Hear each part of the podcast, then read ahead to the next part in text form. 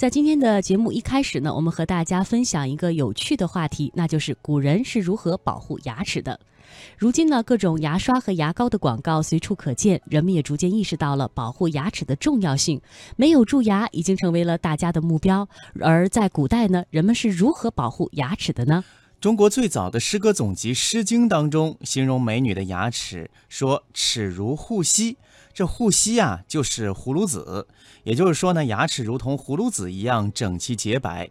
反之，对牙齿参差不齐者，则称为呃举羽，就是咬合不齐者称之为辍。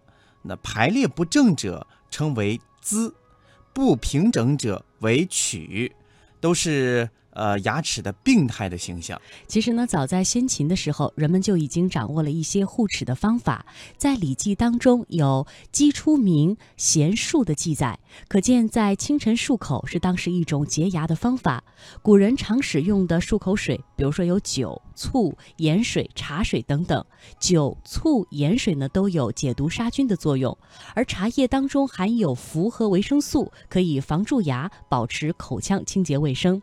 在在西晋的时候，出现了关于牙签的记载。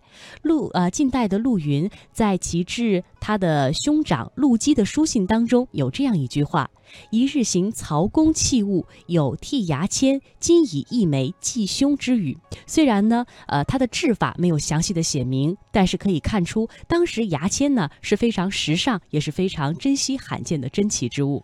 东晋医学家葛洪在《抱朴子》当中提到叩齿健齿法，也就是上下齿轻轻的相互叩击。这个方法到现在还有人奉行，而且证实是有效的。它的机理是通过叩齿给予齿龈以适度的刺激，促使牙周血液循环，预防牙周疾患，以达到固齿的目的。清代的乾隆皇帝活到了八十九岁，他是我国历史上寿命最长的帝王。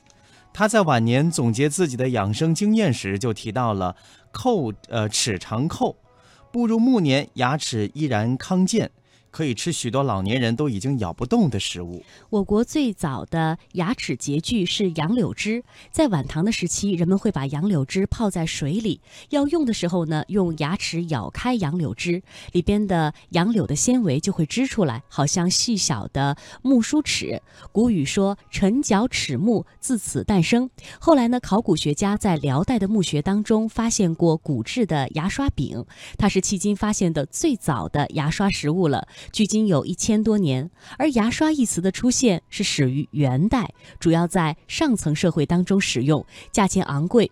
用的药物呢有盐，还有其余的几味中药研制而成的，比如说像金银花、藿香，还有茯苓等等。可见呢，牙膏和牙刷就是这么简单的生活器物，它也有一个很源远流长的发展脉络的。